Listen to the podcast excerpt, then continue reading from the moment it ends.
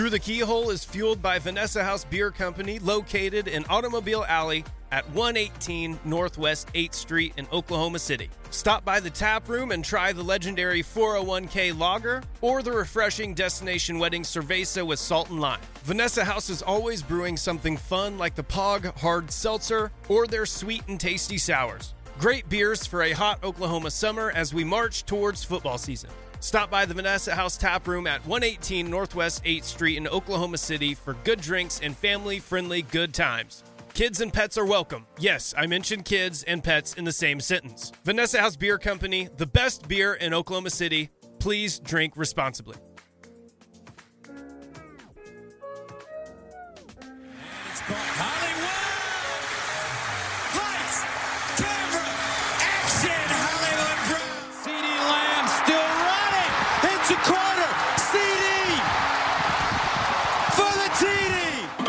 What it is to be champions.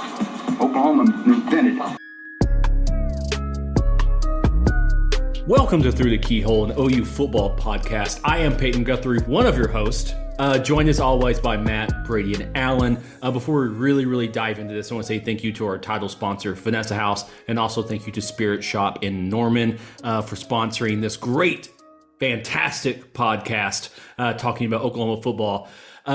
Uh, as well, remember, Oklahoma now has allowed the Oklahoma uh, State Cowboys to get their 20th victory. It's sad day, sad music. Poor Judd is dead. The whole, the whole thing. It, it, we're, we're, we're in shambles over here. We're shaking in the boots. But uh, I want to jump straight into it. Uh, no, no, no more pleasantries and stuff. Everyone knows who we are. Alan, Brady, and Matt.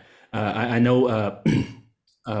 Matt and Brady had the no cap recap on Bedlam. If you guys haven't had a chance to hear that, go to patreon.com slash through the keyhole for just four dollars. You get all of the cool stuff and you can listen to everything. For an extra dollar, you get some film review stuff. Uh, but Alan, Bedlam, Oklahoma did not play well. They had uh, three turnovers, multiple fa- uh, false starts uh, that really just kind of killed drives. And then if you really want to check out OU Twitter, you would see that basically every single play that happened was obviously shaded and, and, and judged unfairly by the refs. uh, but uh, what's your jo- general overall thoughts of this Bedlam game over that was uh, took place over the weekend? Well, I mean, I think that you know from the beginning, while we can all recognize with this team that you know the entire coaching staff has done a pretty good job of raising the overall talent level from where it was a year ago. Um, this team is still uh, not so much more talented than everybody else on the roster that it can afford to, uh, you know, make all the kind of just boneheaded mistakes, um, you know, that that it made. Uh, or to play as sloppy as it played uh, in in at different times throughout this game. Um, you know, I always look right away, especially in cases of upsets. I always look at turnover margin. Um, the three that OU had were not just, um, I guess, uh, you know, not just turnovers, but in some cases they were just killer. I mean, the the one in particular, the final one, snapping the ball off of uh, Gabriel's, I guess, foot or what have you. Uh, with, with the kind of field position that left OSU in. Same going for uh, you know you look back at the Kansas game where um, you know OU gave Kansas the ball at one point right inside I think inside the you know right around the like plus territory 40 yard line they also had a pick six i mean those are the kinds of things you just you really cannot do um and so you know those are kind of like the what i call like the proximate causes of the losses here is you know the, those turnovers. Uh you know we can talk about other aspects of the game too but that and uh you know a 15 yard penalty on the bench i mean who's who's to say how much that really um hurt necessarily hurts or contributes to another team, you know, having a successful scoring drive or what have you. But it's just so sophomoric on the part of OU's coaches and um just the kind of thing that in you know in a in a game where it's tight like those are the kinds of things that you, you just it it does not speak well of the of the overall you know kind of vibe on the uh, on the from the sideline or the you know professionalism i thought hey i, I want to talk about that real quick because i actually uh, matt you'll remember I was super pissed off at Brent on the no cap recap about that. And really, like when OU got flagged for it, I think watching the game live, I probably threw my hat down and like stormed out of the living room and just didn't see whatever replay they showed. And so I never really saw what happened. I just assumed Brent lost his mind like I did and then got flagged for it. And then I just remembered last week and just thought, like you did, Alan, pretty sophomoric on his part and not head coach material. Then I saw Dylan Buckingham's uh, clip um, today on Twitter of what actually happened. And I'm sorry. I, I I'm that was that shouldn't have been flagged. Brent didn't go out to the numbers. He walked up to the guy and made the pass interference gesture. And unless he called him a very, very bad word or something or some racial slur, which which would be weird. But unless he said something like that, I don't know why he got flagged. Other than refs are just looking for OU coaches because of a reputation that they have earned at this point. Uh, but I mean, it was really no different than what Mike Gundy did. Like both coaches did what you see a zillion times on a Saturday You're watching right. college football. Um, I, I hold Brent to a high standard, and I think you should be smart as a head coach. And I, I I agree with a lot of that. But after I saw that clip, I'm sorry, I don't really know what you expect any coach or any head coach to do when he feels like he needs to argue a call because it wasn't anything overboard. That's we would have seen Bob Stoops do something worse in that in that regard. Yeah, and I, I think that that's fair. Now, the problem, I guess, the problem being here is we can say, okay, that one was over the line on the part of the the officials to give him a flag there, but the problem is he just got one the week before, or not him. The OU bench just got one the week before. Uh, I believe they've had a sideline infraction where that cost them 15 yards at a different point throughout the season. So it's kind of like okay you know, it just, you know, I don't know if it's a reputation thing or whatever, but, you know, when it's when you've gotten three now in one season, it's, I don't know. I mean, you know, it's the kind of thing where, okay, should he have been flagged for that specific one? Maybe not, but, you know, like it's just kind of building, if that makes sense. You know what I mean? Uh, that's what I was going to say. I mean, at this point in time, it's reputational because, like Brady, you and I were at the SMU game, and that's the one that got the sideline infraction, I believe, because I believe I was in the stands for that. Uh, They got one against Cincinnati too. they got one against Cincinnati, yeah. So I mean, the, the issue becomes, hey, that flag was more than likely a deterrent of like, yeah, you don't get a warning because you've been doing this all season. Like this is this is your deterrent is the penalty. You know what I'm saying? And maybe that's not fair and all that type of stuff. And I know Eddie what he shared the tweet of you know Mike Gundy is like, oh, if Brent would have taken his sunglasses off, he doesn't get flagged. but I mean, the issue is Mike does have a reputation. Mike has skins on the wall. Mike's been around. I mean, that's why, you know, again, big Spurs fan, Gregg Popovich can be kind of an asshole to everybody, you know, it's certain things. Obviously, that's much different levels of success in that point in time. But, you know, we've all seen Matt Campbell literally melt down and lose his mind uh, you know, against Oklahoma, like embarrassing levels of continuing to do this stuff. And he doesn't get flagged for it. And Brent does. The thing that makes me, at least where you see growth, is at the moment that flag gets retossed in the air, Brent shuts his mouth and walks away. He doesn't Yeah. bark back at him. He's kind of shakes his head and just goes back to the sideline. He's like, okay, I fucked up. And Yeah. then went back. And that's it. So I'm, I'm happy to see that. He didn't keep going crazy. But I don't think there's anything, unless it's purely the refs say, hey, we need to watch out for this because oh, OU does this. Like they crowd the sidelines, they're in there. You know, it's kind of like a I don't know, like a basketball team that fouls a ton, or, or just like a bunch of like shady stuff. You're going to be on the lookout for it. So I'm assuming that has to be some sort of reputational thing that the officials do look out for. And at that point in time, I know it's silly and funny, and we tease everybody, but you know, pay somebody 55k a year and just say, hey, your job is to hold on to Brent's belt. Yeah, and we also don't. I mean, if we're going to give the benefit of the doubt to the officiating crew for such a quick flag in an instance where it didn't really feel like it was warranted, we have no idea if they were warned during the game and not in a in a penalty situation, but maybe like during a TV timeout, like, hey, would y'all back the fuck off the field, or the next time we're flagging you? If that's the case, and we're never going to know this, but if that's the case, then yeah, shame on Brent for even approaching the ref in that instance, but again, just seeing it as it was without any added context just really kind of gave, you know, more fuel to the fire. That oh, the Big 12's out to screw OU. I don't really care about that because OU shouldn't be in a position to let the refs screw us in the first place. We should have ended the Kansas game in the third quarter. We should have ended the OSU game in the third quarter, as far as I'm concerned. So that's on us ultimately.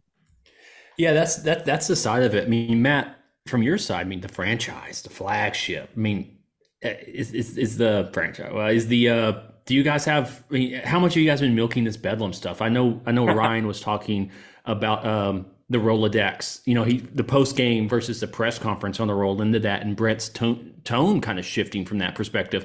You know, it, for those the uninitiated, I believe, and uh, y'all correct me on here. Brent had his uh, his coaching talk show. yeah Uh, and he said, "Yeah, we probably have a Rolodex of uh, of uh, plays in which we would have called uh, differently that we would all like better than that." And then on his press conference today, that was brought up, and he was like, "Hey, on the I mean, on the on the Cincinnati, on the West Virginia, like well, I'm just not answering that." Uh, what what sort of tone shifting do you do you see there? Is that purely him saying, "Okay, I I threw a coach under the bus a little too hard, and now I need to backtrack yeah. off of that"? Uh, I think that's a little bit. Uh, I also think it's kind of human nature to, like, I mean, he's around on the coaches show, he's talking to Teddy Lehman, a guy that he's known for a long time and you know played for him. So he's going to feel more comfortable opening it up a little bit more to Teddy in that sort of situation where Teddy's sitting right next to him and he's not at a podium, you know, answering questions from reporters that he doesn't talk to on a daily basis or has any sort of like real relationship with. Uh, so I think that's a little bit of that, but I also think that it, it, I mean, it did get talked about a lot after Brent said that last night. And it does come across as yeah that was a that was a bad play call and not one that we should have ever called in that situation. And i think that's probably just brent just being like like you said just kind of threw it under the bus. Everyone kind of already knows my stance on it. That's it. Like i, I think he just wants to move on from it uh, but i do i do think there was there was truth in that last night you know listening to it um I think he he spoke his mind. He he told the he told the truth, and I think he just wants to kind of move on from it. Basically, as a I said what I said. Now let's move forward. Brady, you, have been been pretty uh, fiery on um, you know between the two of us is about some of these this coach's performances and the coaching staff's performance stuff like that. Do you think you know Brent being this critical publicly? You know, I mean, you to me that's a that's a pretty critical public statement about your offensive coordinator and, beyond saying like Jeff Lebby called the wrong play. I mean, do you think that is an either or on, you know, who Brent is as a coach in, you know, context of the University of Oklahoma? I know you, have mentioned it a couple of times. Brent may not be up to the to the challenge of it all, but basically how this goes and you know these next few games will weigh heavy on that. Mean, does this sway you one way or the other? I mean, ultimately, what's going to sway me is just going to be the results. Um, well, what happens over these next three weeks? If if OU is able to beat these next three teams, which are, you know, on paper and even a little bit on the field, three significantly worse teams than the two teams OU just played and lost to. Um, that will show me that okay, like just like Alan said at the beginning, like this coaching staff has elevated the level of talent, the level of production that you would expect uh, coming from what they inherited. Um, that would kind of further home that sentiment if they're able to knock off these next three opponents and whatever happens after that happens. Uh, what Brent says in the media, I mean, yeah, it's just, it's so odd because we're learning so much about him every single day. And it, it feels like the expectation compass is just ever since day one has just been spinning it hasn't really been consistent. We don't really have a beat for what to expect year in and year out. Obviously, this is his not even finished his second year, um, but we're going to find out a lot. Um, but yeah, I mean, this is about as close as you can get to interpreting a head coach um, hating on his offensive coordinator. But I mean, a lot of people, I mean, a lot of people kind of watch OU football under Brent Venables and kind of get the uh, the idea or they kind of get the feeling that is Brent just defensive coordinating while he's allowing Jeff Lebby to offensively coordinate and then the result equals thus Um, th- there's some merit to that. We're all still trying to decide: is Brent Venables a good head coach? Is he a good game day um, head coach? I think he's made a lot of great adjustments in game. I don't know how much of that has been offense because we don't have those little anecdotes of Brent getting in Jeff Lebby's ear, ear to say, "Hey, run the ball," like Bob did with Lincoln, or um, I, I, guess Bob did a handful of times with Josh Heupel and told him what offense he wanted to run. Like we don't really know what Brent wants to do offensively from a head coach standpoint right now. So we're going to find out. But um, I think Brent's probably just feeling a little bit of criticism. I think he's, I think he's just per, like personally feeling the criticism because when you have your unit, which is his defense, stop the opponent six consecutive drives in the meat in the heat of a game after like you know each team is kind of absorbed and and taken or given out their initial offensive punch the game's kind of settled down and you give up and you don't give up six consecutive drives of um, scoring that should be enough for you to get the offense going and take put your foot on the gas and separate yourself from your inferior opponent from the team that has less talent than you and two weeks in a row, that has not happened. And so I could imagine Brent personally is just like, ultimately, this is all falling on me, but this really shouldn't be the case. This this isn't what I envisioned when I hired Jeff Lebby. Um, it's it's not supposed to be this inconsistent. It's not supposed to be this scoreless. We have the talent. Dillon Gabriel is a good enough quarterback to do this. The running backs, as inconsistent as they play, they are good enough to run the football forward, and the receivers are good enough. Drake Stoops had a hell of a day. Jalil Farooq dropped a ball or two, but he still almost had 100 yards receiving. Like he played to win.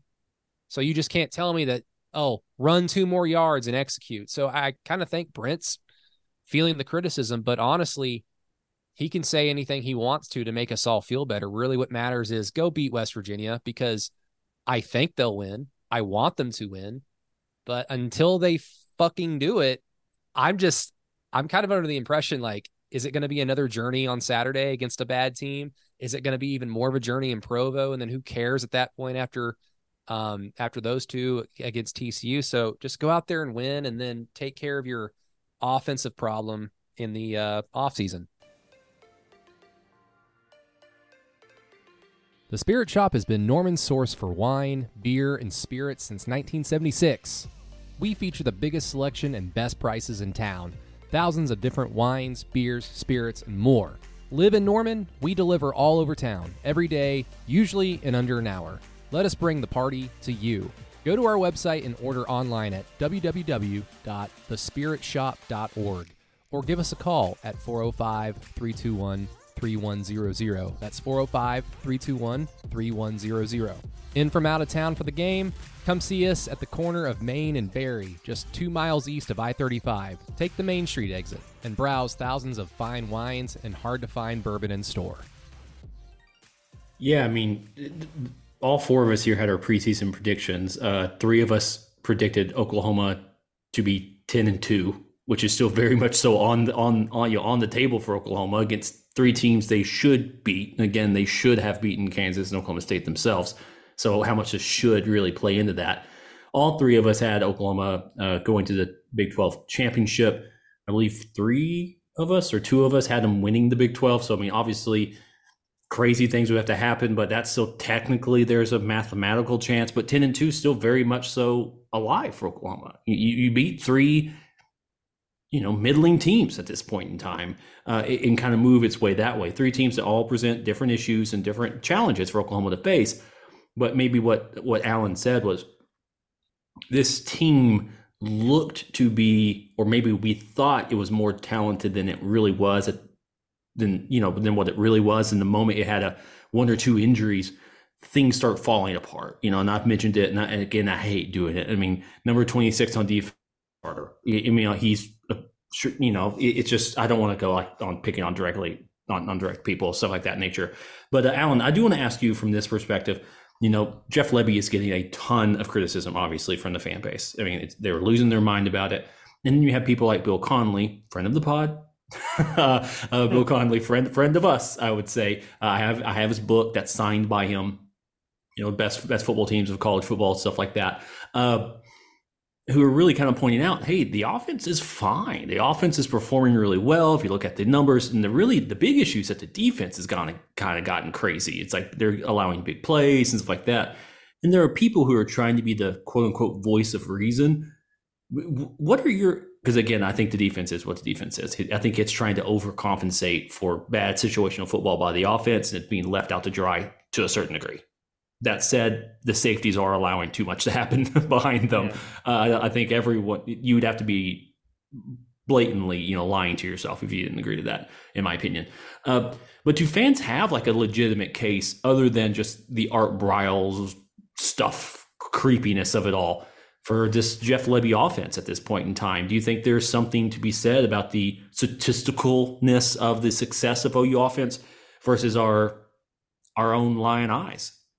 Well, that's a great question. Um, you know, I think that from what I've seen, it's kind of one of these deals where it's like 90% of what the offense does is actually really, really good.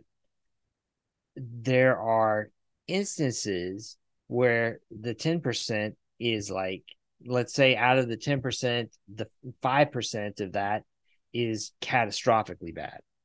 Like you know i mean turning it over in bad places or uh you know uh, throwing a pick six or you know not converting on what should be an easy fourth down or something like that. You know i mean you know dropping dropping long bombs that are, that are wide open that type of thing. And so like it's just this I mean, like I don't know. I don't think that, you know, I, I don't know. I mean, I look at Lebby and I think, well, I mean, like I said, 90% of it is pretty good. And that's better than a lot of other offensive coordinators out there. I mean, I'm not sure the uh, you know, the benefits of of moving on. Now, on the defensive side of the ball, yeah, they are they're falling off. I think that there's uh, to me that's falling off in the sense that um you know the sharpness that we saw early in the season isn't there. I think the pass rush is, is has eroded. Um but you know I, I think the flip side of that though too is like the defense is a lot better than it was a year ago too. Like directionally i see it going the right way.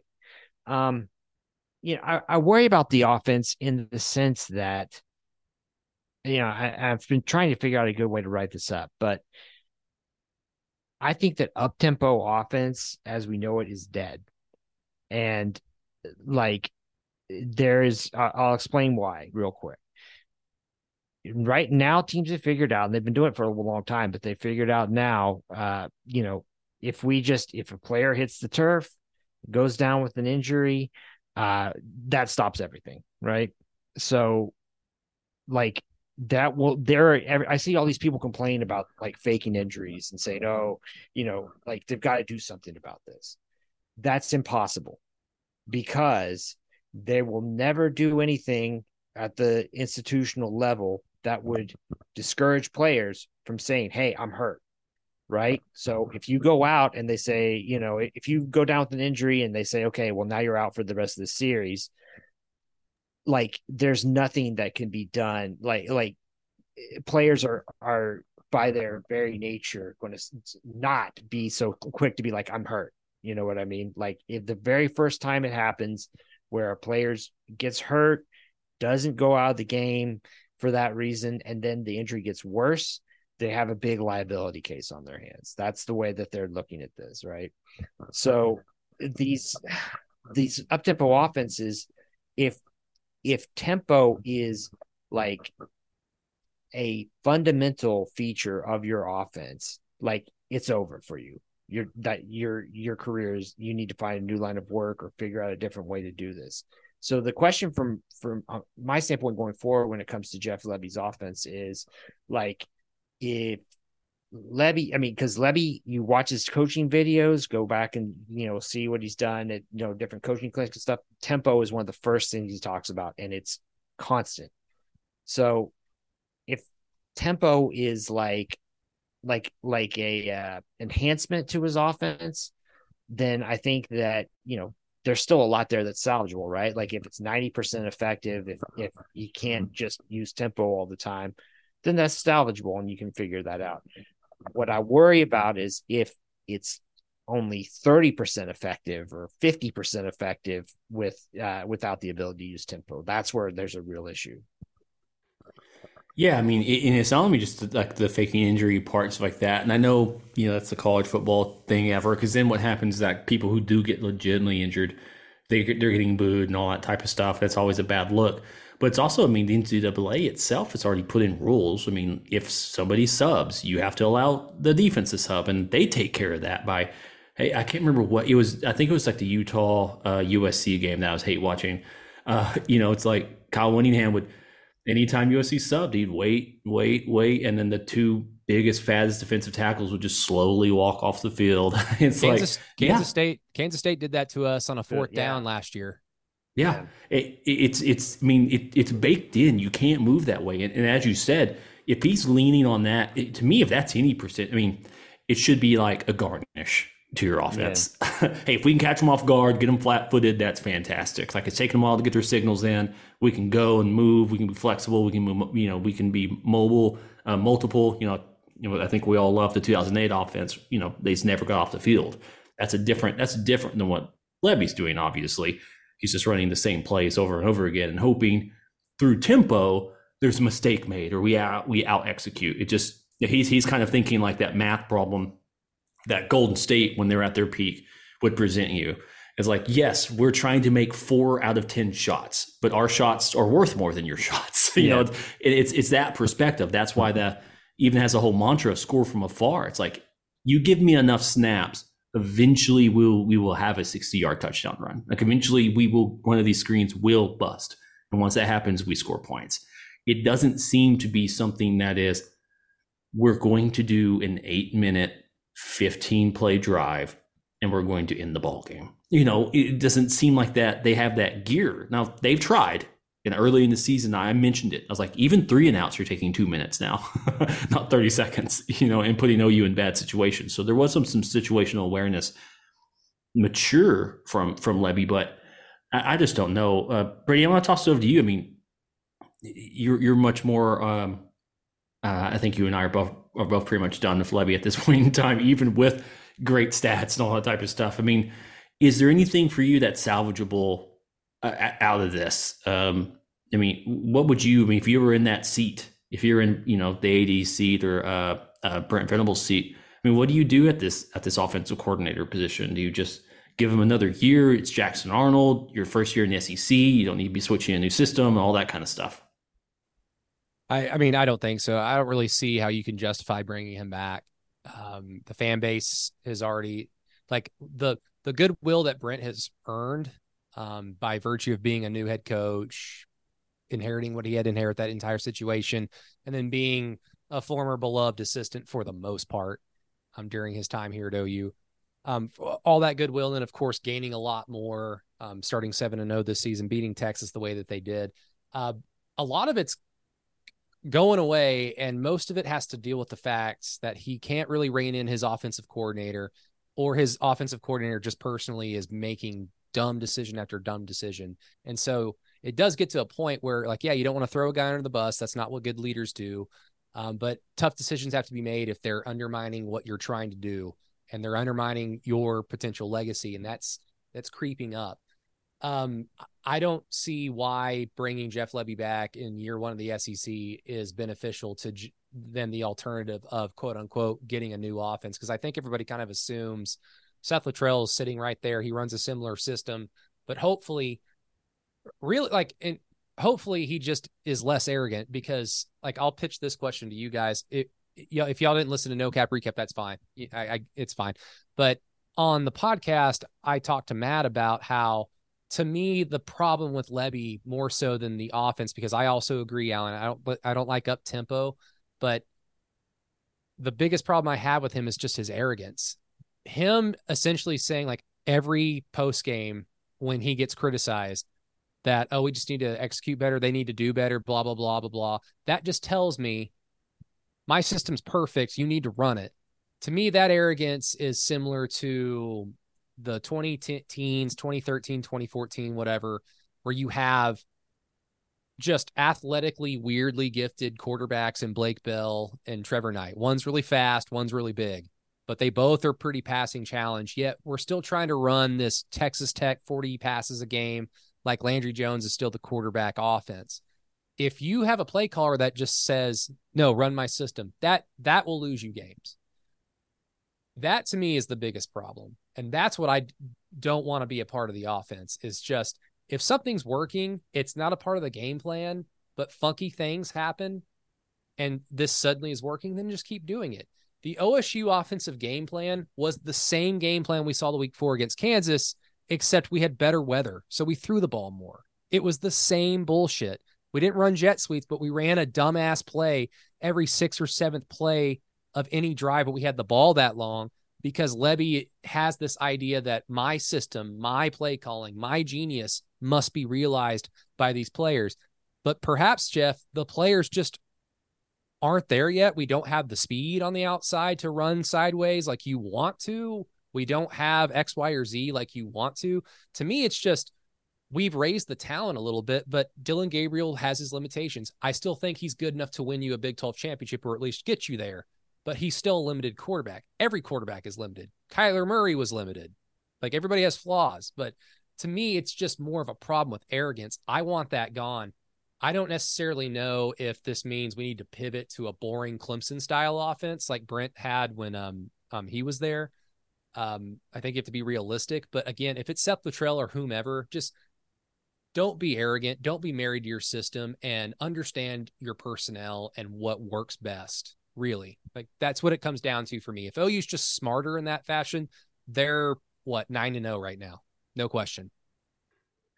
Yeah, the, the issue I have, I, I, think that will probably be the breaking point. Again, do not have any any any, any inside sources in any way, shape, or form. Please do not think of this. What I'm about to say is is indicative of such. Is that if you just hear them both speak, Jeff Lebby, that is, and, and Brent Venables, there is an alignment issue and if we know Brent Venables, there's a word he loves to say, which is alignment. Brent very much saying, hey, this is on the coaches. We have to figure this out. This is on us. We need to put them in better positions to play, so on and so forth. And Lebby always says, as, as Brady brought up, the players have to execute. It was right there if they just execute. And the issue is, we're nine games into the season if the execution is still failing on the same types of plays or something, then it's up to you to remove those plays or, or, something of that nature. You know, I had Adam Lunt on to preview Oklahoma State, and I mentioned that to him. I was like, "Hey, what happened with Oklahoma State? How did this turn happen?" And he said, "Yeah, in April, Mike Gundy was talking very heavily. Hey, we're going to be a power football team. We're running gap. We're going to run pin and pull. We're going to do that type of stuff." In the first four weeks, they just ran a bunch of zone. It didn't make any sense. Then after the Alabama game, South Alabama, let me clarify that. Uh, they changed. They went they went from zone, went to that power stuff.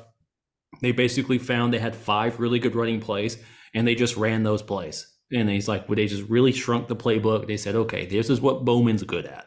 Here's what you know. Let's get Ollie Gordon the ball in these situations, and he's going to be good in those situations. Let's not try to do anything crazy. You know, it's kind of like a um, I don't know how much we all watch the NFL here. Probably all of us in some way, shape, or form. Uh, you know, Arthur Smith over in uh, I think it's Arthur Smith over in the Falcons, being like trying to use his best offensive player as like a decoy every play. it just, does, just doesn't make any sense. Just give Hell, the good football players the football. I think I think we all watch the NFL. I don't know about watching the Atlanta Falcons though. Hey, that's, yeah, that's yeah, some. Yeah.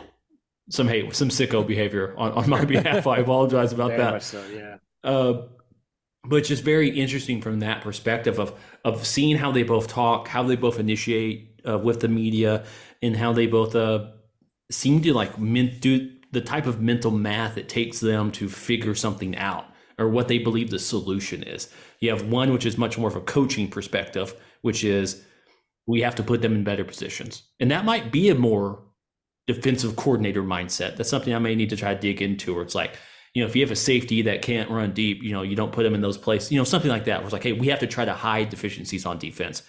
And on offense, it's we're scheming you open. Just do the things we tell you to do. Maybe I, am not for sure. That's just me like spitballing at this point in time. Uh, but I, am not for sure. I mean, that's just kind of where I am at, at. I think we're just at at seven and two, which again, Three of us here said ten and two at the end of the season. Yeah, I mean, Uh, it's, it- it's it- that's the, it's- and that's the thing, right? Like that's going to color all of this, though. Like, yeah, okay. Everybody right now wants Lebby gone. What happens if they win the if they win three games here? What happens if they make it to the Big Twelve championship? What if they win the Big Twelve? I mean, like, obviously, OU's behind the eight ball in that regard. Yeah. But I I do wonder what the sentiment will be like. I mean, I'd be fine. I I, I didn't want them to hire Lebby in the first place. Yep. So like, right? I think Yeah. I think we're all for the most part on board with that, right? So like to me, it's like if he gets another job somewhere else, good. Like I didn't I didn't want him coaching at OU, period.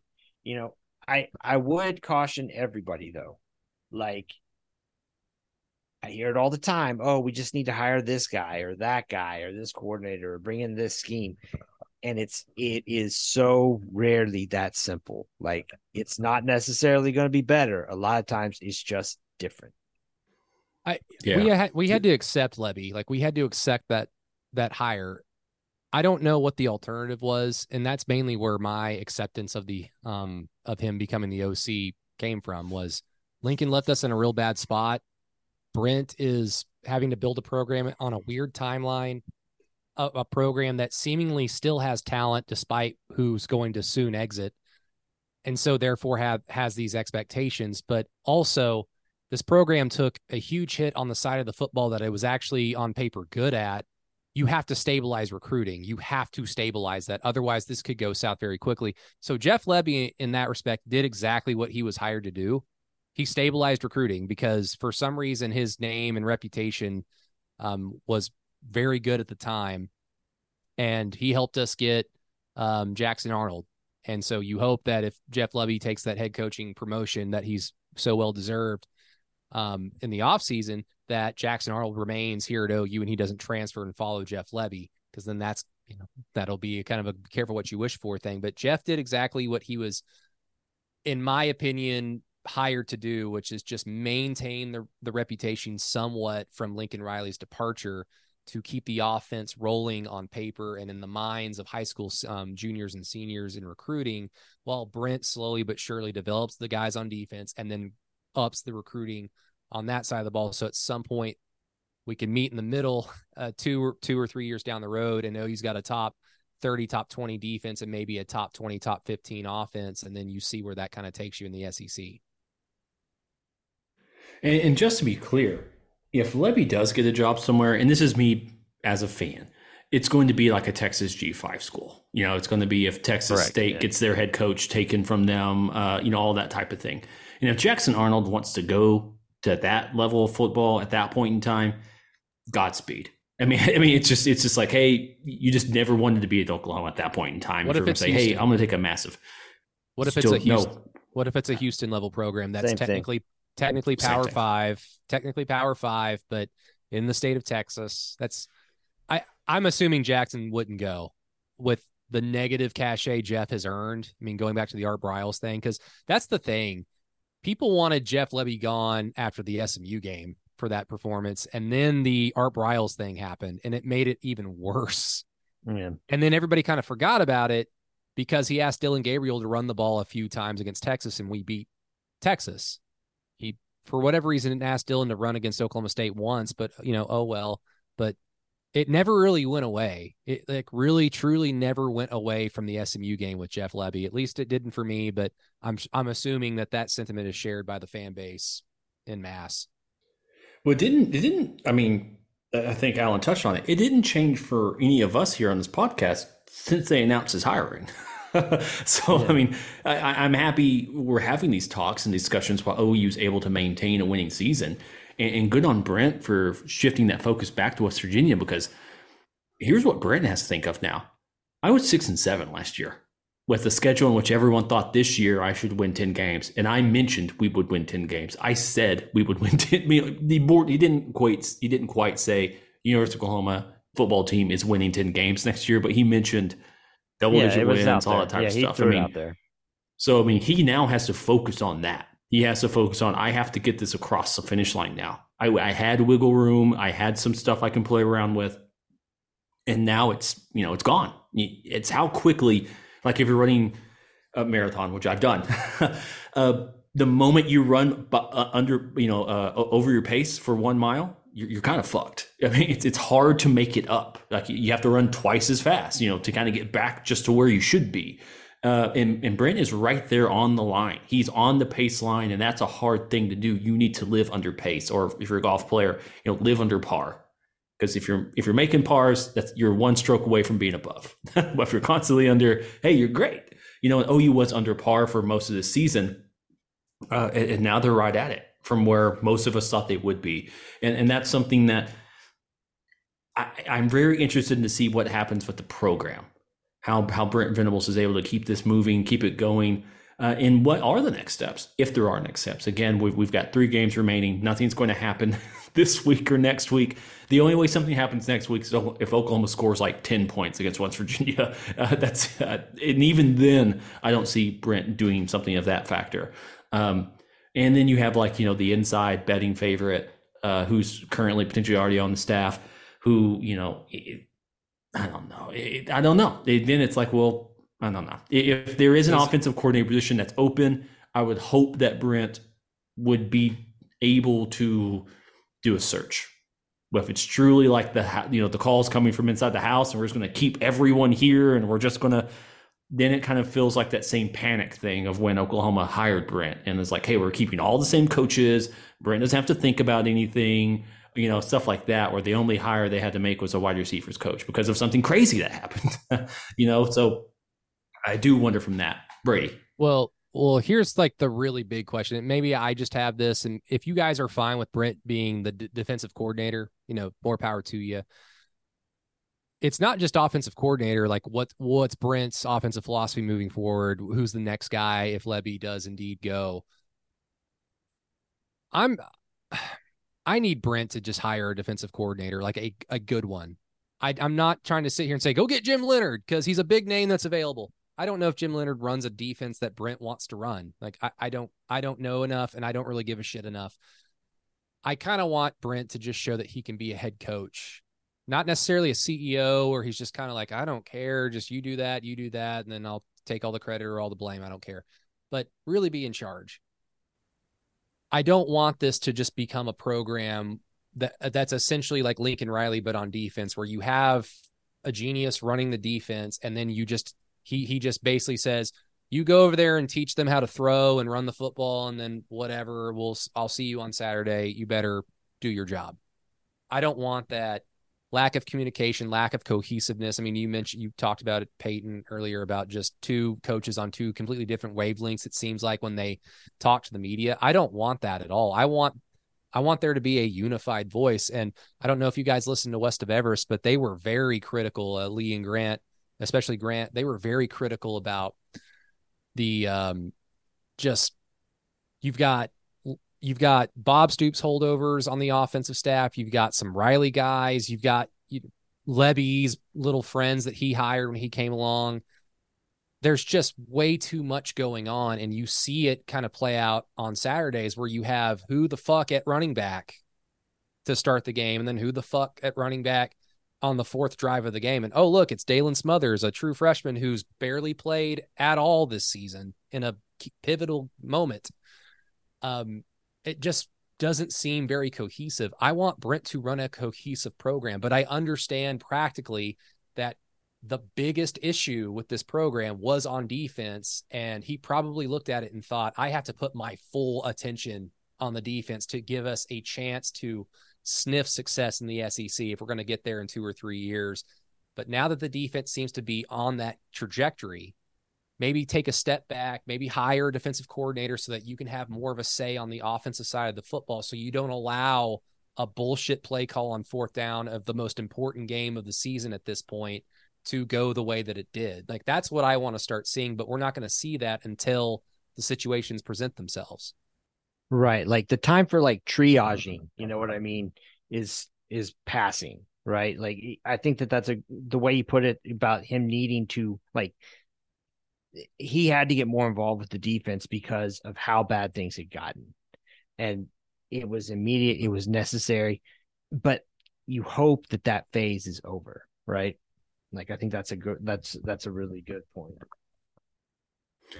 Yeah, and there's something to, to be said there. I, I don't know how much this is real. I this is some coach speak. I just want to give a shout to Lamont Jones, who had a question for a, a different podcast or somebody speaking to its press conference that said, you know, Brent has always said, depending on your practice, will depend on, you know, certain game snaps and stuff. Like you get certain percentages of snaps if you practice at a certain way and things like that.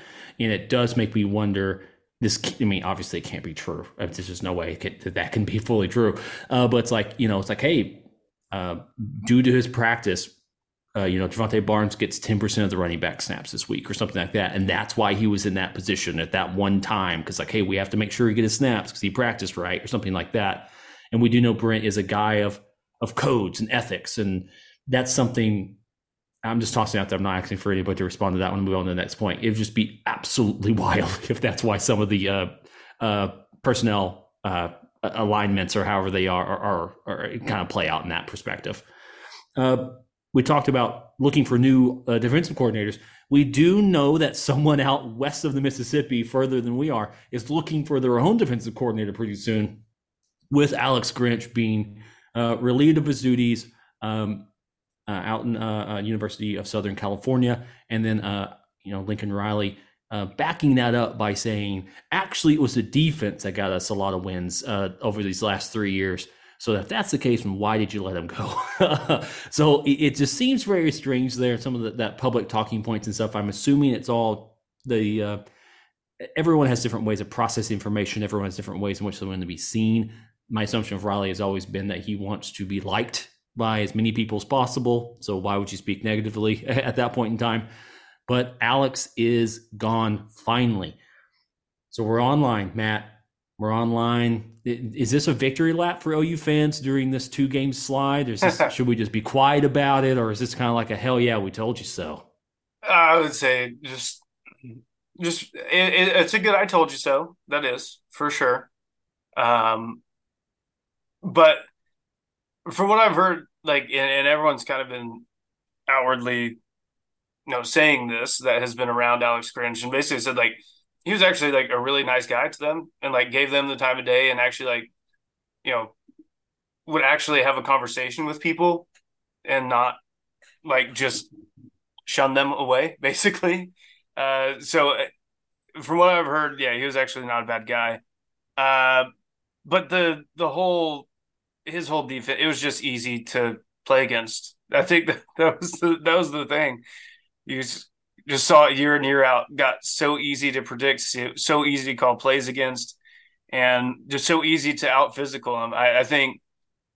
I also think if you if you put True Serum and Alex Grinch, he would not have wanted Bennie Wylie as his strength conditioning coach.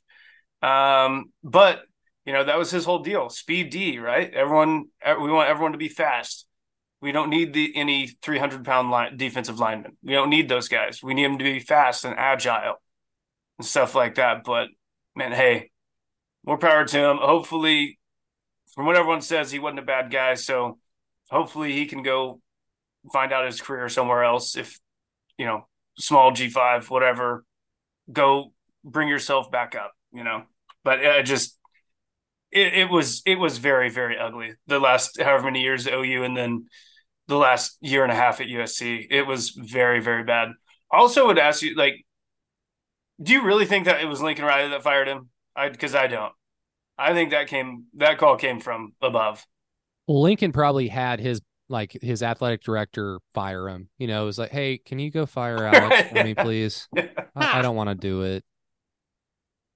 Now, here's here's my take on this in terms of just that that part of it the the actual firing is my guess is that a bunch of boosters came to Riley and said listen we're not we're not funding any NIL or anything like that until unless you get this guy out of here. Snoop like, Dogg and Will Ferrell cornered cornered him outside the tunnel well, and said look like, here. but like but like let's let's think about this for a second. Like I mean Riley owns the USC athletic department from here on out. I mean, they owe him like $90 million over the next nine years.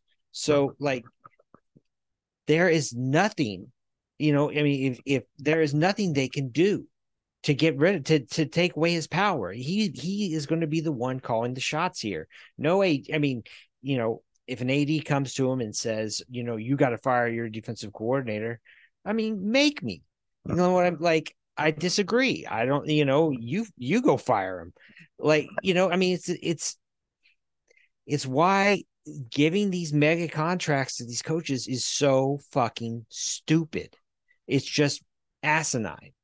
But so like the only way then to exert any kind of leverage over Riley at this point is to say, like I said, hey, you want to keep getting, you know, you want us to pay for all these, you know, guys you're poaching from other programs. Well, you're gonna have to fire a defensive coordinator like in 30 minutes, or you know, we're pulling our money out. Like this is none of this putting it off. It's got to be done now. Like I Riley is I mean, this is it, it doesn't speak well of a coach who has to do this twice in his career in the span of just a few years, firing a coach in the middle of the season. Like that's I mean, that's just such a poor job of manage of, of management in general. And I mean, think about from Grinch's standpoint the last nine months, like the fact that he didn't get fired at the end of last season has probably hurt him even worse. I mean, because now everybody's yeah. looking at him saying, oh, well, Riley didn't just give him a quick hook. He had another year and he didn't fix it. The problem is Riley. Like everybody, like he's doing, he's, he has once again put all the blame on his defensive coordinator. He's he, nothing's his fault. This, this program is everything about what they're doing. Grinch didn't have a shot. It doesn't matter who the defensive coordinator is there. I'm yeah, trying to before... think. Go for uh, it, Brady. I, I'm trying to think. Other than Gene Chizik, has there been another major coach, and I consider major coach either the head coach or one of the coordinators that's been fired recently after a Heisman Trophy winner? Because like in that time that you mentioned, Alan, like that Riley's coached two Heisman Trophy winning quarterbacks and had one that would have won it if Joe Burrow had been offered a scholarship to Nebraska. If Joe Burrow went to Nebraska, three, three yeah, Heisman three. Trophy winning quarterbacks. Yeah, you're right. Excuse me, Jalen. Well, in that time because he he fought. Yeah, yeah, yeah. Okay, I got you. Yeah, yeah, um, yeah. But if Joe Burrow had gone to Nebraska, if they wanted him, then he's not winning a Heisman at Nebraska. I'm sorry. Um, Jalen Hurts would have just been the unquestioned Heisman winner in 2019. But I'm trying to think what other team has fired a major coach in the time span of having a Heisman Trophy winner. So, like, you're right. It just speaks so ill of Lincoln Riley that he's, he's had to do this twice despite the talent at quarterback and the talent on offense that he's had, and even some of the talent that USC had on defense. I mean, the talent that USC had on defense, I remember kind of looking at their roster thinking like I wish we would have had some of the some of these guys on any of his teams because maybe that would have undermined the coaching, but obviously it doesn't matter because I think the the main lesson that USC fans are probably going to be uh, very familiar with in the next few years that it has less to do with what defensive coordinator is running Lincoln Riley's defense. It's more to do with Lincoln. It's just like I, I the biggest experiment would be if Lincoln had Brent Venables as his DC, but he still had Bennie Wylie getting his guy, mm. like lifting weights with his guys. I wonder if Brent's defenses wouldn't be very good. Like, here, we want you to do all these very complex blitzes and we want you to be tough and physical. And then Lincoln's like, yeah, well, so and so didn't want to practice today. So I just said that they can stay home, play Xbox. The thing that's weird though is that he's he's writing for Alex Grinch so hard. That's why I asked that is because like even after the firing, he's been like riding for him, basically like saying that you know the defense was the strength at OU whenever he like since Grinch got there and like and like all that stuff. He's been riding for him really hard. So that's why I was that? asking like if that was really him and I don't know, man. It's it's all weird. He's he's thinking about the next hire he has to make right now because I think that he realizes that it's going to be hard to get someone to take that job after scapegoating your defensive coordinator to the last two that you've had as your full-time guys uh, in a row. I mean, he's got it. He's dealing with a serious perception problem right now in terms of if you're an up and coming defensive coordinator, like people, people keep saying to me, "Oh, well, money talks." Like just, just throw a bunch of money. If I want to be a head coach and I'm an up and coming defensive coordinator, that's a death sentence to to go out there and coach with him right now. And I think that's that's the reputation he has in the in the industry. And so like, you know, not riding for Grinch in this case, that's going to be the kind of deal that really would I mean, you know, then you're starting to start looking at uh bringing your Ruffin McNeill back or whatever because that's going to be your option. Hell, he did that for Spencer Rattler. He rode Yeah. hard for him after he had to bench him. You know, he's just. I, I think some of it is that Alan that he's calculated and that he's thinking about what he has to like the optics he has to set. He's very optically oriented, Mhm. and that plays into what you say, Peyton. Like he just wants everybody to like him. Um, I I I think it's partly that, and I think it's just he just never wants to be a bad guy. He just doesn't want to come off as an asshole. But you know what? Nick Saban comes off as an asshole to some people, but the results speak for themselves, and they couldn't be more polar opposites. And I do want us to be cognizant of Alex Grinch. T- to me, this isn't an Alex Grinch thing. I mean, when Riley left, Alex Grinch had to go. I mean, he was going to be fired. I mean, he wasn't going to be retained. You know, he had to leave. If you guys remember the story, I cannot remember who wrote it. That talked about, I believe, Alex Grinch's brother, who's in like twenty four seven, you know, health and all that type of stuff. I Uh, mean, yeah, yeah. y- you need to make money. I mean, I hate to put it any other way, but to pay for that type of stuff, I mean, you need to be in the, you know, you need to be in a fairly salaried job. And after the job he had done in Oklahoma and Ohio State before that, I don't think there are a lot of people beating down his door. I mean, he had to go with wherever Lincoln Riley went and however Lincoln Riley would take him. He was going, he was hooked to that wagon at that point in time. Uh, and now he's going to have to kind of work his way back up. You know, maybe he goes back uh, to wherever as a position coach or something like that, a safeties coach or something, to kind of work his way back up the ladder if, if that's possible for him. But you know, we, we have to think. I mean, for him, it wasn't a malicious thing. It was, you know, when a head coach leaves, uh, if I remember right, basically, head coach gets guaranteed money. Everyone else's contracts are as long as that head coach is here. Like, that's Mhm. that's how that happened. So, I mean, he had to go, or else he was looking at a, a major, I- major, major I, change. yeah, I one million percent guarantee if he could have stayed at OU, he would have. It just it was not an option. It actually would have been very nice of Brent instead of hiring Ted Roof to just stand there. Hey, Alex, I'm going to do you a favor. We're going to retain wanting you. you were wanting a new DC, Brady. Yeah, we're going to retain you as our DC, but There you I'm gonna, I'm going to run the defense. But in so doing, your reputation will not be tarnished any further. So uh, just just stand there and, and yell. All right, back to back to Oklahoma football. We have a ball game. Like Lincoln Riley said, we didn't shutter the program overnight. We still have a ball game going on. West Virginia, Oklahoma's playing under the lights. They're breaking out the alts again, the Unity uh, uh, uniforms, which seeing those things in the daylight was dreadful. I think they're made to be played uh, at night under the LEDs. I think this this will be much much better to to watch.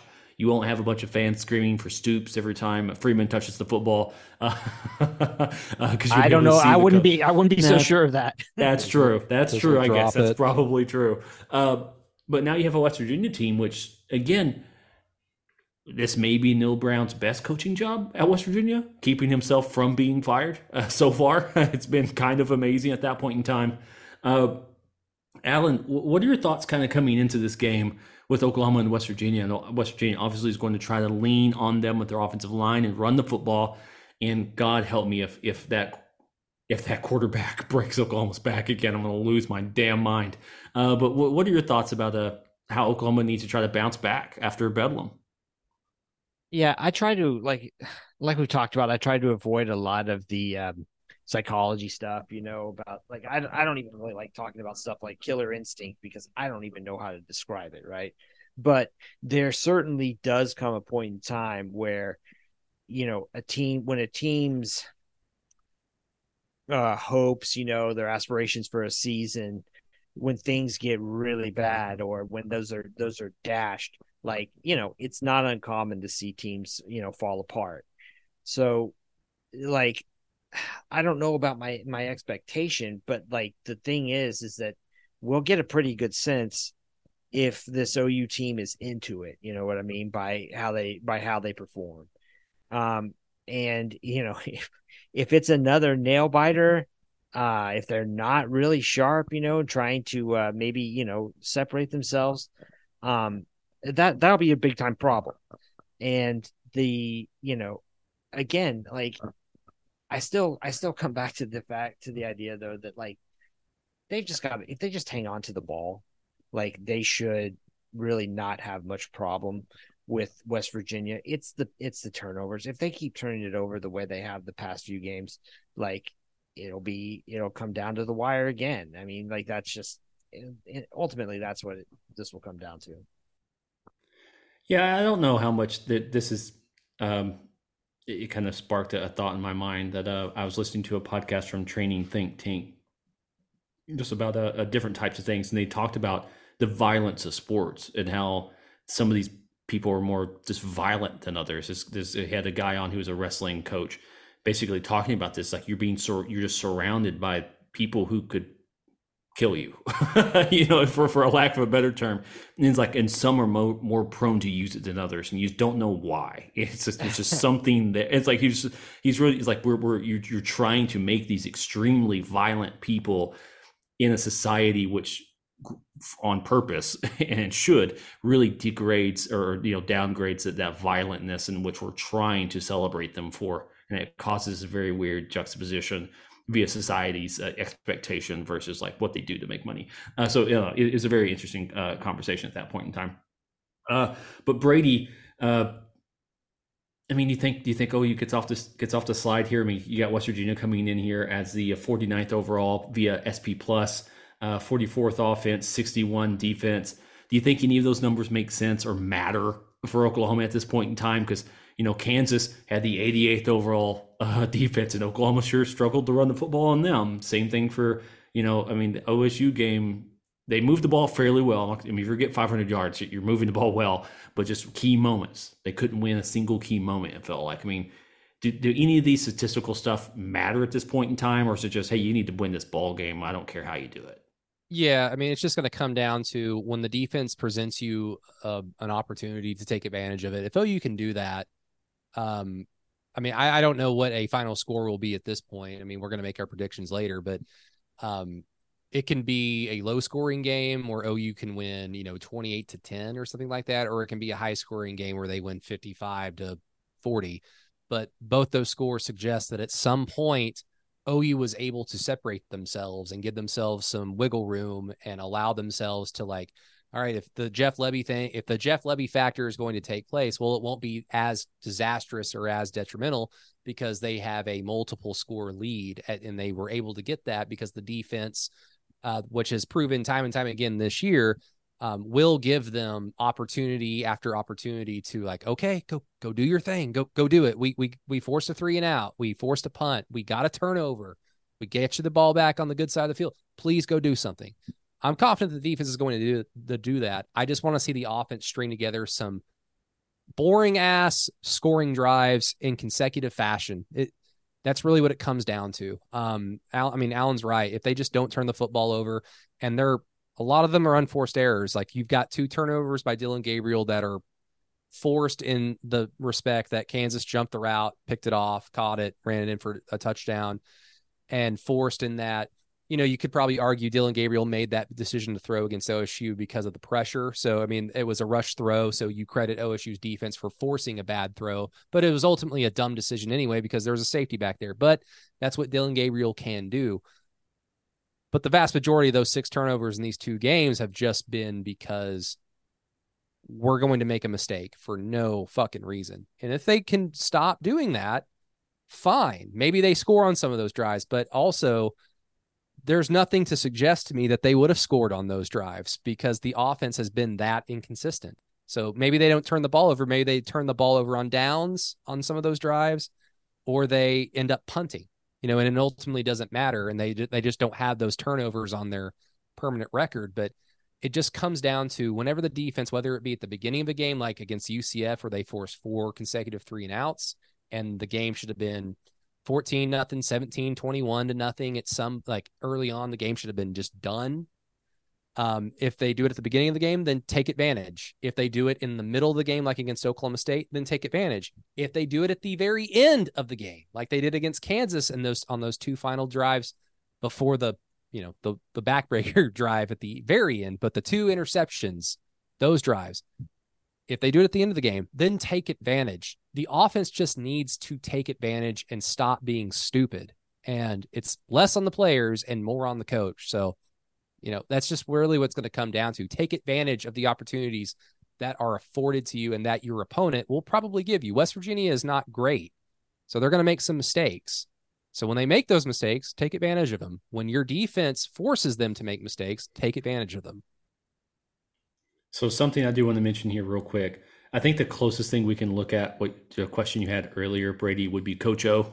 Year and a half uh, was let go. And the year before that was Boom. pandemic, so they probably would have let him go sooner if they could have. uh, but I, I do think you're right. To me, and again, this is gonna be very hyperbole. I understand this. The following words are going to come out of my mouth, and if I get a, a scoop or like a thread made about me for being this this uh, hyper uh, whatever I'm trying to say, uh, so be it. These next three games, hyperbolic. Thank you so much. Uh, you're, you're like um, the Game of Thrones character who's always correcting people's grammar.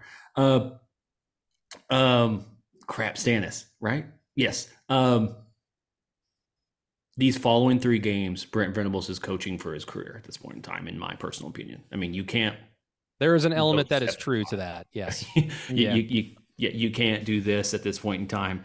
And let me put it into a different phrase. Every single uh, legacy Big 12 or little 18 beyond Iowa State got to win against Oklahoma. In their, fi- in their as final Venable. Yeah. Well, in their final home game against OU, um, whoever the team was, except for Kansas State and except for Iowa State, the last time they saw OU in their home stadium, they uh they they walked away with a win. Yeah. Um, yeah, that that's it because West Virginia and TCU are in Norman and BYU Yeah. is a new school, so who cares? And so, I mean, Oklahoma gets, I mean, Brent Venables has to have, is now that's on his record. I mean, these schools got one on you as you're walking out. I mean, and there's, you know, it's almost like a, a retired, a retiring wrestler. Uh, if you, I don't know how many people pick up on that reference. Usually in their last match, they lose. You go out on your back, you Gotta go out elevate the other back. guy. Yeah, you go out on your back. And Oklahoma, for the Big 12 has been going out on their back. it's, it's sad, but that's how it is at this point in time uh, for that perspective. I'm gonna say yeah. that Sting shouldn't have gone out on his back in WWF. That was bullshit. Fuck Vince McMahon. That was a rough match. I won't lie to you with the Triple H uh, wrestling was stuff. So Uh, dumb. dreadful. Uh, we could do an entirely different podcast where Peyton talks about wrestling. Um, but yeah, that, it's just an old adage at that point in time. But I do believe there is a certain aspect of Brent. I think he knows it, he hears it, and it's like, okay, this is it. Like I, there is no fucking around. That we have to do this. And Phil Neighbors, if you're listening to this still, our preacher friend out in Grand Oklahoma, pray for this football team because I'm going to lose my damn mind if we end up going if this team ends up seven and five or something of that nature. Nine and Well, three, I can also stomach. my and there's also my ticket right now on OU over nine and a half. That is You got to do Same. it. teetering on the brink. So Well, does I that is mean, that a regular season total or does the bowl game count? It's regular. well, season. it's just regular season. No, Oh, Big 12 oh, title. God. it's too crazy for bowl games. You you wouldn't know who you're playing and all that type of stuff. So it's just regular. oh, of course. You, you you want some absolutes when you're gambling, of course. That's right. Yeah. Yeah. Um, so yeah, let's uh so before we do our score predictions, let's widen the scope for the uh, overall wider side of college football. Matt, have you picked out a game you want to kind of talk about? What what game are you looking at beyond just I mean, I'm assuming you'll be in the prime time Oklahoma West Virginia ball game. I wonder sort of highlight package they've got for that game. Uh, but what are you looking at? What what do, what do you really want to see uh, out of this week? Oh man, um, one that I'll kind of keep my eye on. I th- I think Georgia's going to roll Ole Miss. Um, I I do like Ole Miss, but that I mean, one of my picks last week was um Ole Miss minus three, and they went it from scoring a touchdown to go up twenty one nothing to get back getting called back uh, for a hold, having to settle for a field goal. That field goal gets blocked in return for a touchdown. So instead of it being 21 nothing, it's 14-7 in the matter of seconds. And at that moment, I was like, okay, I can never trust Lane Kiffin or Ole Miss again because I like this is it just shocked. Uh, but as far as like star power, yeah, that game I'll I'll definitely be paying attention to. Also, like Missouri, Missouri's good, and I wouldn't, I was not expecting that to start the season. I hate that. I know, and I I kind of think they put it on Tennessee. That one's Yeah. weird. That one's very weird. The number is heading towards Tennessee, I believe, which is uh yeah, Tennessee minus one and a half now, which is strange, man.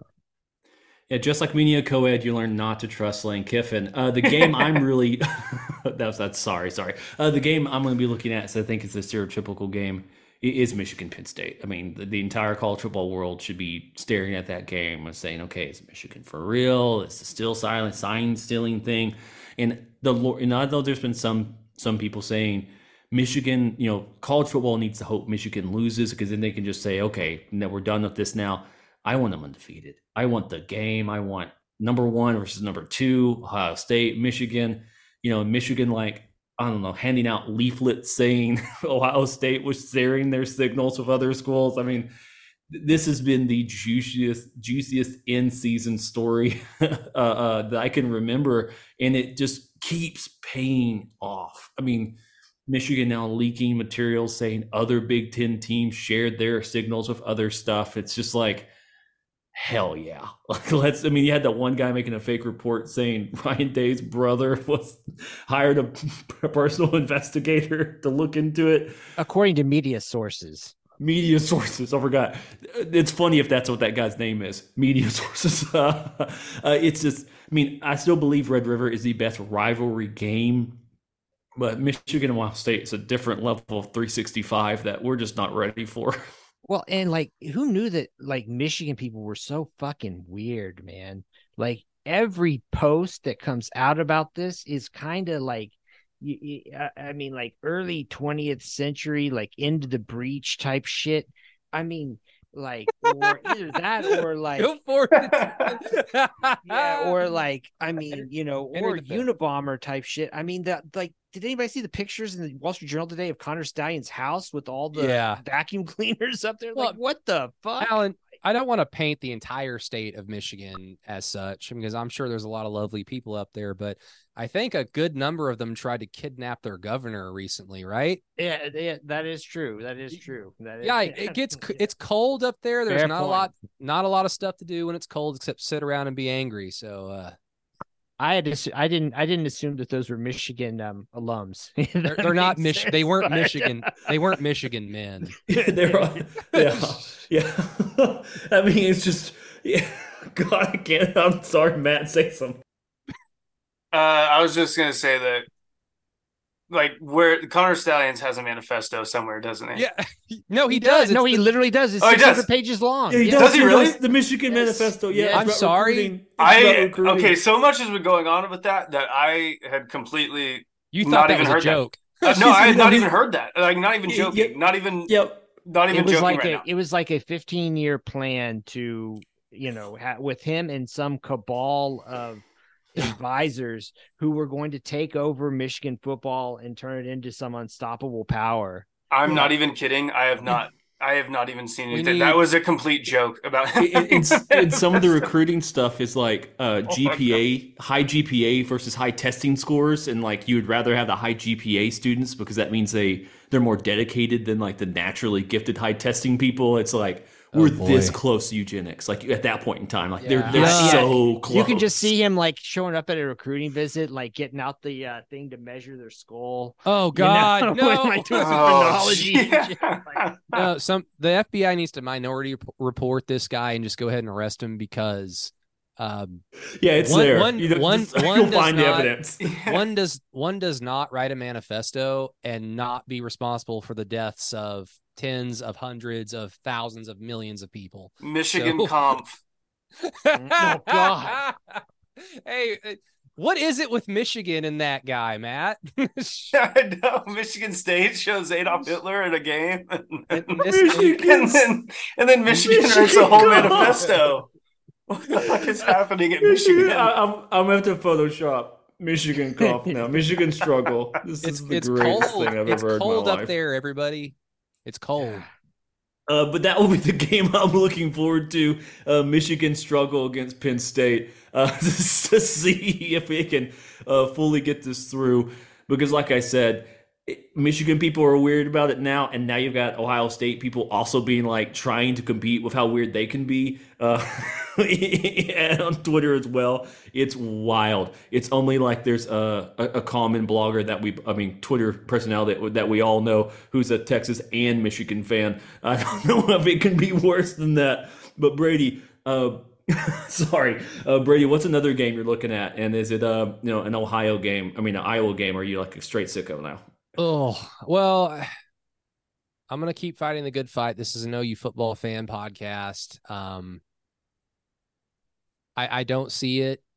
I I don't, but I'm sure in 2006 when we lost to Texas, I didn't see a path to the Big 12 championship at that point. But Texas lost to Kansas State, and OU kept winning, and they got better even with an injury to Adrian Peterson. So things can happen, and teams can get good when you think that there is just really no hope.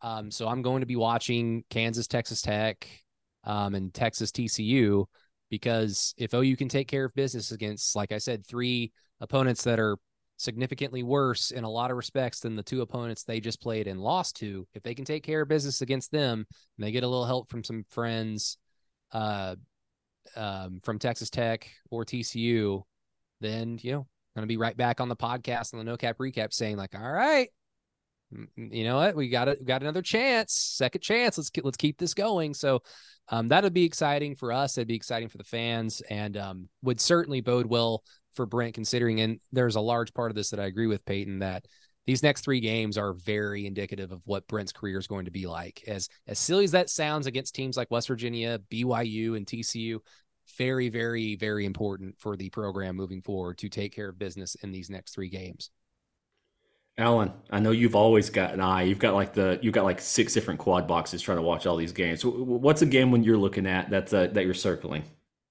Oh gosh, well we kind of covered them. This is kind of a boring slate of games, man. I'm looking over it right now. Uh, Just watch Oregon bury Lincoln. Yeah, that that could be that's that going to be, be ugly, or it could be you know that that Grinch was the real problem here, and they'll uh, you know come back. I don't think so. I think uh, no, I think Oregon's. What was our first game after Mike got fired? 2018 after Texas. Was it Baylor at home? No, they played Baylor like early in the season. That that's when Kyler had like a billion yards. Yeah, like he was three awesome completions. Uh, they played. They were at TCU and they won 52 to 27. But Yeah, like Lincoln had, he somehow had Gary Patterson's number. It was a very weird matchup history. yeah. I'm the game I'm going to be watching is going to be. Oh gosh, did we say Alabama, Kentucky? I'll take a. I'll do that because uh, Alabama just had a revenge game, and Kentucky isn't a, a you know, I mean, it's far from a great team, but I mean, they can do some stuff to really junk up a game and you know make it uh maybe maybe make it ugly and at least keep it tight and maybe a little drama in that early window. All right, you guys heard it. So let's get our score predictions here. I have not thought about this game, so let me think real fast. You're going to hear me type right now. I've got Oklahoma 31 to 24. Alan, give me your score predictions here. What's even what's even the the odds? Yes, how work is this Does, killing does me. anybody care? Were they 13? Yeah, they're uh, 12 and a half at the moment. No, No, no way it's 12 OU's covering. half. There's no way. I have zero trust in Oklahoma covering the line at this point in time. And the over under is set at 58 and a half. I mean, I think OU wins by 10. Uh call it let's say 34-24. Oh shoot, All that's right. really lame, man. That's right on the 58. Oh well. 34-24 OU wins. 34, 24 and a half. There you go. uh, Matt, I'll, I'm I'm remembering. I'm writing down exactly what you want the score to be, so I don't type it in Okay, wrong. yeah, no Uh, worries. Ooh, Matt, what you got? Um, man, uh, it just it's it's hard to trust the offense right now, especially after the last three weeks. But uh, I was actually going to go a little bit close. I was going to go 28-24. Um, just yeah, I, I like West Virginia's offensive line. I, I think they can move OU just a little bit. And uh, I'm sorry, Peyton. I, I think you're going to have another heart attack a little bit with Garrett Greene. Uh, there, for sure. I'm sorry about that, but uh, I think OU does just enough, and we're all kind of like, yeah, it's a win, but still the same problems. Yeah, I think Neal Brown is going to pull uh, a lineman and say, "Run in Canuck's direction." Freak Yeah. him out. yeah, I don't know if he's going to play that much. Yeah. Uh, Brady, what's your score and how much you have West Virginia winning by? Well, quick, quick sidetrack. It's going to get a little bit what weirder in Michigan and Ohio because Ohio just they just voted to legalize marijuana, so they must be very stressed out about the sign stealing shit. Um,